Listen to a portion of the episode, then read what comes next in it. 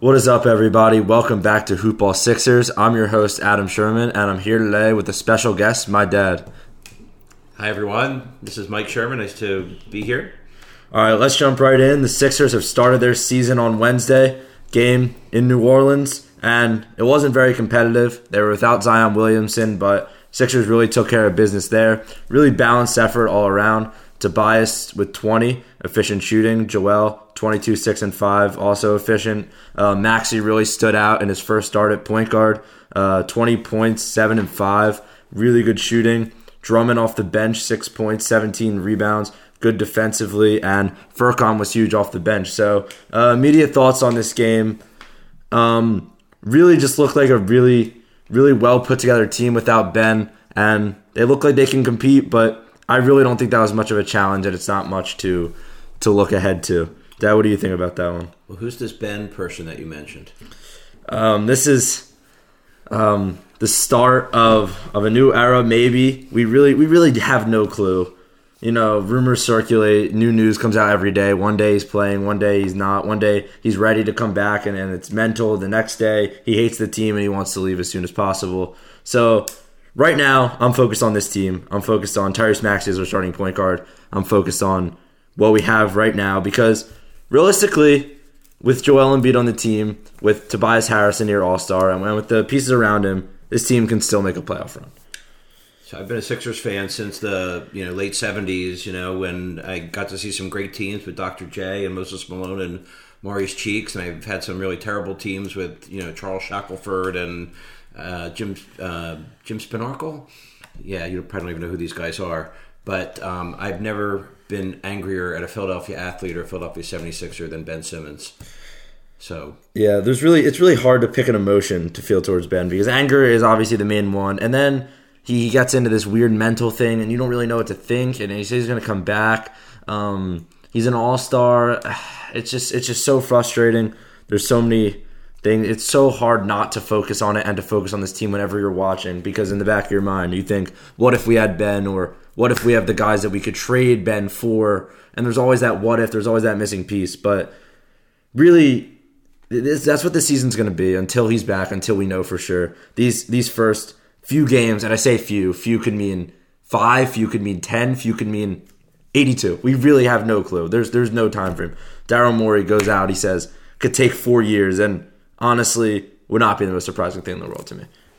Well, you asked me about the uh, the Pelicans game, and the thing that impressed me the most actually about that game was Furkan Korkmaz, who I will admit I was not sold on. I'm still not sure I'm sold on, but he really played terrific. He was hitting his threes. I think he hit four in a row at one point.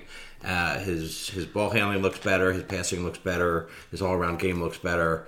Uh, maybe he actually is worth that contract they signed him to in the offseason. Yeah, I really flew through those stats, but Furkan again, 22 points, 7 for 11 shooting, 4 for 4 on threes. Yeah, he hit them all third quarter, fourth quarter. He went on a little run by himself. That kind of put the game away if it wasn't put away already.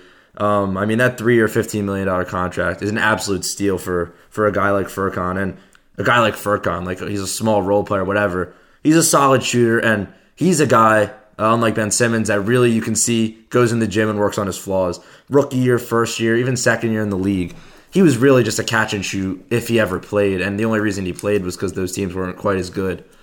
Um, Would you have believed it when uh, we actually went to that draft the year that the Sixers drafted Ben Simmons and Furkan in the first round that we'd be sitting here a couple years later and Furkan would actually be the player who's more valuable to the team right now than Ben? Not only is he is he on the team, but he's improved more than Ben since his rookie year. If you wouldn't even say Ben improved at all since his rookie year, that's a, a topic for another time. I can't even get into that until he's back on the court. But the way Furkan has improved his game, I, I've said it on this show before, but it just really impresses me. The way he can put the ball on the floor now, create for his teammates, get to the basket. It's just ridiculous how how a, you would not expect this from the player that stepped on the court what three years ago Literally, he looked afraid with the ball in his hand. He played no defense. Now he's got active hands. He's able to guard decent players. I don't want to say he's he's locking up the other team's uh, best player. You know, he's not going out there and, and locking Steph Curry, but he, he's not a liability like like Seth Curry can be. And obviously, he's not the shooter Seth is. But I really like having him out there on the bench. And we've seen in the past Sixers benches can be really rough. So having a guy like Furkan really really be helpful.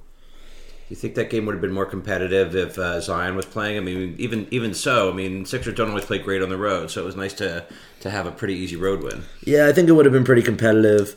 However, I really don't know what the deal is with Zion. I mean, foot injury or not, the man is the heaviest player in the league now by a pretty healthy margin. Uh, healthy being uh, a little ironic there, and he's he's not seven foot four like Boban. He's six foot eight, six foot nine, and that's a little concerning. But um, continuing with that game, continuing with the bench theme, Andre Drummond looks ridiculous. That is maybe the signing of the offseason. That is very biased as a Sixers fan, but to get a guy on a minimum contract that's giving you 17 rebounds, putting in maximum effort on every single play, and he looks just he looks like a completely different player than last year when he was lost everywhere. He was losing minutes to to Marc Gasol, who who's not even in the league anymore, and he's taking the ball up now. Not don't get me wrong, he's not a point guard, but he's doing things that you really wouldn't expect when we first signed him. I was a little skeptical at first, but looks like preseason's translating into the regular season. What are your thoughts on Drummond compared to Dwight Howard? I, last year there were a couple times when Dwight Howard just played so actively and so enthusiastically that you know I got a little excited and said I thought he was the best backup center in the league, maybe one of the best backup centers any good team's ever had. Um, then the playoffs came, so uh, didn't quite live up to that. But I think Drummond is a step up. This is a guy who was a starter, played starters minutes, you know, led the league in rebounding. And uh, you know, if he's really willing to embrace his role as Joel's backup, and he'll get plenty of games where Joel doesn't play, so he'll be have a chance to be the man. I think it's an excellent, excellent player, and I love his approach and his attitude so far. Um, very optimistic, very, very enthusiastic about him so far. Um, the last topic I want to cover from this game was really Tyrese Maxey. I touched on it when I was going over the stats quickly, but 20 points um, from a guy who is filling in for a point guard who we're lucky if he gets 20 points once a month is um, kind of a luxury for this team. Uh, obviously, he's not providing the defense, the, the passing, the, the really anything else besides scoring that Ben is. But I mean, he did grab seven rebounds. Uh, maybe challenge entered Ben a little bit there. Five assists, so it's a solid all around game for for Ben. If Ben was here, and it's not Ben, it's it's a second year player who's six foot, not drafted first overall, and I'm really loving this kid. Uh, last year he showed his prowess when when he got his minutes. Um, we saw in that Denver game put up what 39 points in his first start, and I think he really embraces the starting point guard role. He embraces the city, and he's really, really a young talent and, and the kind of player that Philly really did not have before this. Um, we had a lot of traditional players, um, a lot of I, I don't want to say tradition like old era players, but the way Tobias plays is really a, a consistent game, a lot of mid range, not a lot of flashiness, and I think Maxey provides that. And not only does it help the team, but it makes it more fun to watch. He might be the fastest player I think I've ever seen. Once he accelerates and gets to the hoop, uh, I don't think I've ever seen a faster player. Certainly not on the Sixers. Maybe Iverson. Yeah, the way I mean, I really don't want to make the comparison to Iverson, a second year player who has not shown much of anything, but uh, his explosiveness, his finishing is is really hard not to make that uh, comparison at first glance. Obviously, not on a skill level; they're not they're not there yet. But um, I'm really liking what I'm seeing the first game and the second game against the Brooklyn Nets. Um, not as fun as the Pelicans game, I would say. Um, well, it was for about 45 of the 48 minutes. Yeah, that's that's pretty fair to say. Um, it's not fun going up against Kevin Durant. Um, almost ever. If you didn't know, this guy's pretty good at basketball. 29 points, 15 rebounds, 12 assists. That's ridiculous. That's a seven footer doing that. Um, not much you can do to stop it. Also, if you didn't know, um, our best bet probably Ben Simmons to stop that. But what are you gonna do? Has there ever, you think, been a podcast in the history of podcasts that talked more about a player who isn't actually playing on the team right now? Um, we're talking. I think if you looked at almost any Sixers podcast from the last couple of months, uh, then I would that answer to your question would be there are more. But um, yeah, Ben Simmons is a pretty interesting topic of conversation. But as I said, I can't focus on Ben. I have to focus on the team right now. So the team right now led off 29 points, 15 rebounds, 12 assists to Kevin Durant. James Harden finished with, with 27 and 8. And the really interesting stat line led to me Lamarcus Aldridge, forced to retire last year because of a heart condition. Turns out he's not retiring, comes back, and of course he kills the Sixers with 23 points, 10 of 12 shooting, basically standing at the free throw line, getting the ball for ridiculous passes from James Harden and Kevin Durant. By the, way, um, by the way, Blake Griffin is just totally washed. Yeah, that the fact that he, he's playing huge minutes for this Nets team should really be concerning for them. And I don't want to say they should be looking for a replacement necessarily, but uh, might not be a bad idea. So going into this theme of Lamarcus Aldridge scoring 23 points, it's not just it wasn't just luck. Um, Joel Embiid clearly was not himself tonight. He looked solid at times. He did have four blocks and two steals. So to say he wasn't playing defense is not fair. However, his ability to fight over screens tonight, his ability to to switch and, and get out on shooters really looked not uh, like his usual self. Um, in the second half, we could see the wear and tear. Uh, he looked injured on the sideline, was doing a lot of stretching. Um, he was really trying to stay loose, but ultimately six for 15 shooting and slowed down a lot towards the end. Not a lot of explosiveness tonight from him, and that's going to hurt if you're the Sixers. Uh, obviously, this guy's supposed to be, you know, finished top three MVP last year, should be in the MVP conversation this year uh, if he can stay healthy. But tonight looks a little rough. I hate I hate to say it, but it reminded me of the game in the uh, playoffs last year when he first came back after he had missed the one game with the knee injury, and he just didn't have the same explosion. He didn't have the energy in the fourth quarter, so his shots were were you know falling short, and uh, you know obviously it hurt us. Yeah. Speaking of second half energy, um, a total flip. Uh, Tobias Harris, uh, 23 points tonight, 10 of 20, but most of those came in the first half. I think he scored what 17 points, maybe 19 in the first half, and uh, I think he scored even four more. Yeah, it was at 21 with like nine minutes left in the third quarter. He just went cold. Uh, missed some key shots, a huge floater down the lane that really would have put us up. I think it was six at that time. Would have been a gigantic shot. Um, it was a good shot selection, in and out. It wasn't like a terrible miss, but uh, yeah, you can see this with Tobias a lot. He's, he's very he's a very consistent player overall, but but by a time in the game, he gets really cold and really hot very easily. I think he's great as a team's third option. He's not as good as a team's second option. Yeah, he's he's you know, you want him to be similar to Khris Middleton in, in terms of, of a shooter and, and a guy who can create for himself. Uh, Tobias is pretty good late in games usually, but he's just not Khris Middleton with that shot. And um, yeah, I agree. As a third option, he can be really solid and he really has had to take on that second scorer role, which is a little rough for a championship contending team. Um, flipping the script with this uh, second half theme, Tyrese Maxey, first half, two points. Uh, he was playing okay, setting up his teammates all right, uh, just running the offense, looked kind of like a facilitator, but 13 points in the second half. Made some key shots despite the loss. Uh, big step back three, which got the fans really excited, and that's something Ben can't do. Sorry, I had to bring his name up again, but um, yeah, Maxey looked pretty explosive again. Looks like looks like a very consistent starting point guard to me. That's I'm very happy if he's going to take the helm for this weird interim period. Adam didn't mention the most important part of the game, which was Joel Embiid's pregame speech uh, to try to fire up the fans before the home opener. And he did a great job. You know, if there's ever been a, an athlete that Philadelphia just embraced and, and loved and and played up to their standards. You know, other than you know maybe Iverson or or you know Brian Dawkins, or there've been very few like Embiid. But I love how at the very end he slipped in. Uh, we still love Ben, and, and he's still part of the team. Right at the very end of his speech, uh, actually, I don't remember, something like that. Yeah, right? he, he, was encouraging the fans to not boo him, basically to support him because he's still their brother. Um, I didn't know. I don't know many brothers like where where they consider themselves that close, and they proceed to like avoid each other and they go to practice and don't talk and um, yeah, they, one goes to LA for multiple months with no communication to all of his brothers. It's a little strange to me that, um, but I'm not surprised actually. Joel handles most things like a professional, especially in the last few years. Maybe at the start of his career, uh, some things he did were a little fun. I'm just going to put it that want. way. You want, you want him to mature and you want him to grow into the role and, and, and, and learn and embrace Philadelphia, right? I mean, you know, Philadelphia can be a tough place to play or it can be the greatest place to play. And and the contrast between him and some other people, you know, is just is just crazy. Yeah. Um, one more thing I don't want to let this slip away. Um, I want to give Seth Curry his props for tonight's game. 23 points, uh, 9 for 12 shooting, 4 for 4 on threes.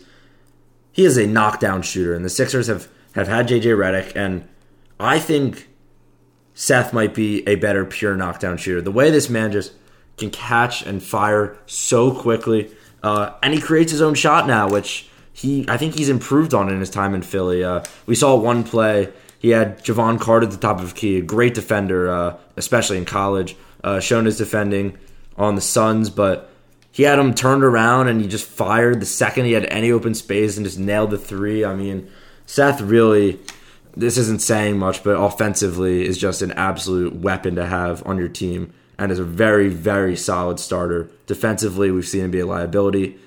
Game seven, Kevin Huerter. But, you know, he's a great player to have on the team, especially for a very defensive heavy team that could use offense. It has to be genetic, right? I mean, like, what's the chances that two brothers would both be so amazing at the same skill? It has to be. It has to be in the genes. Yeah, I mean, it's not like the dad was too bad himself. Uh, but yeah, it's pretty ridiculous how um, the greatest shooter of all time's brother is also um, one of the best. Per- I think percentage wise is the best three point shooter of all time actually, and I'm very happy he's a 76er. I was a little skeptical at first, which sounds a little strange. What, what can you be skeptical of a pure shooter for not not giving up that much?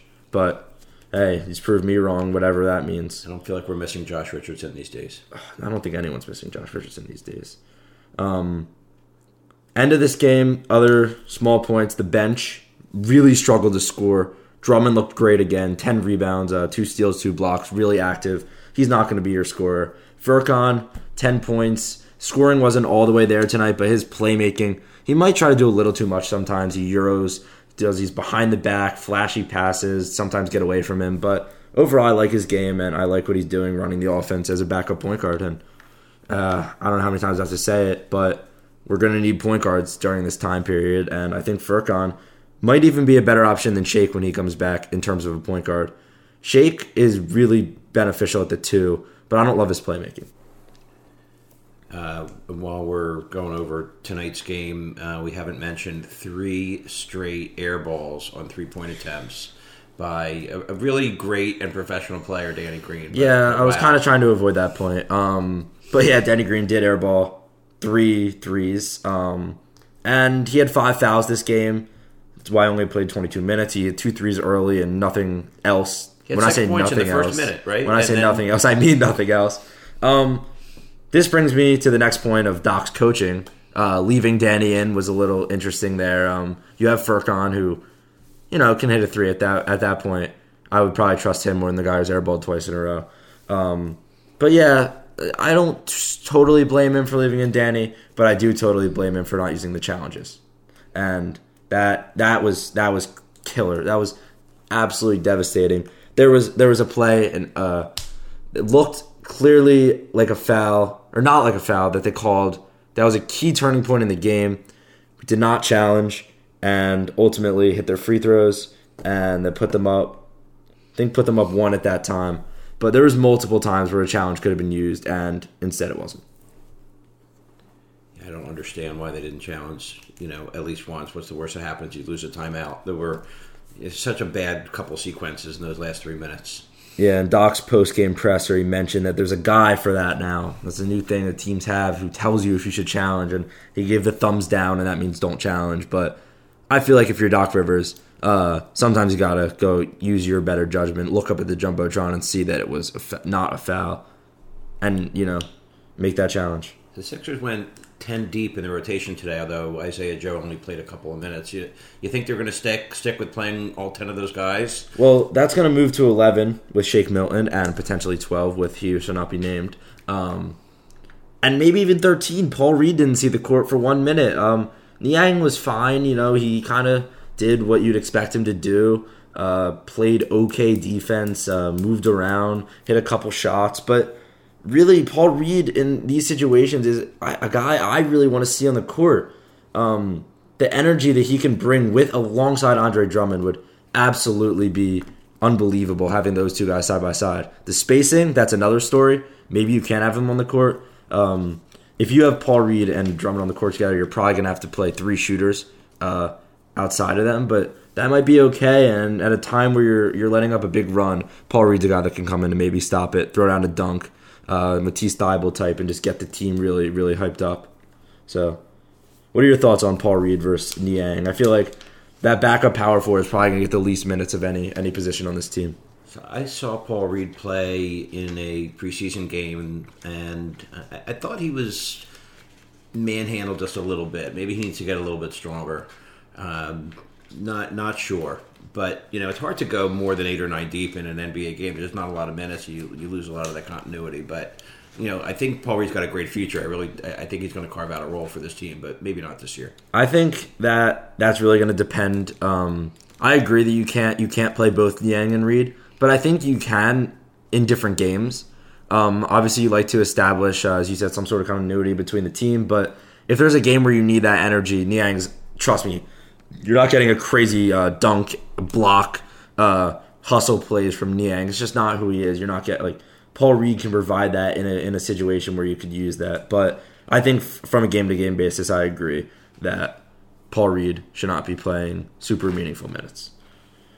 Um, going with the rotation, the final thing I want to discuss from these first two games is just taking a little. This is my uh, topic I love to talk about on this show. Uh, if you've been listening, you know every time you got to talk about the wings. The wings the Sixers have on this team, there's so many. They can all play meaningful minutes. I'm going to go through it again. They have Seth Curry, Danny Green, Matisse Thybulle, um, Furkan Korkmaz, Shake Milton, Isaiah Joe. That's six guys that can play two positions. None of those guys, except for maybe Furkan at the point, I trust at another position. I don't trust any of them at the four. So that's cramming six guys.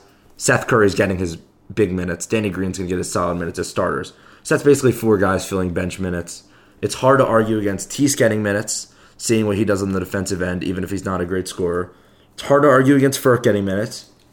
That leaves Isaiah Joe and Shake Milton, who also it's hard to argue after you know, we haven't seen him this year, but last year he seems like a guy that should be getting time. So, what are your thoughts on this, and how do you manage all these guys? Well, I hope that like you know people just make you know force force Doc's hand so that they, just have to play him because they're just playing so well and, and, and, and showing so well in, in, practice. I I could see Danny getting de-emphasized over the course of the season if if someone else can step up and, and you know really earn some minutes.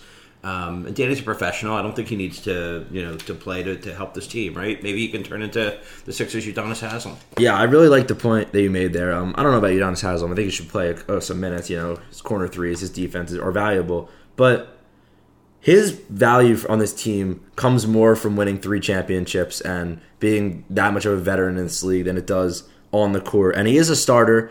He definitely, I think, should be playing minutes. Um, but at some point if a guy like Furk shows he keeps playing like this, a guy like Tease, you want to give him the minutes that, that he can provide that huge spark defensively, especially without Ben. Um, I think that you pull the trigger and you, you move Danny to the bench because Seth's not coming to the bench anytime soon if he's shooting like he does on a game to game basis. Yep, I think that's right. Um, any final thoughts from these uh, next two? Uh, la- sorry, last two games. Uh, anything we didn't cover? Any players?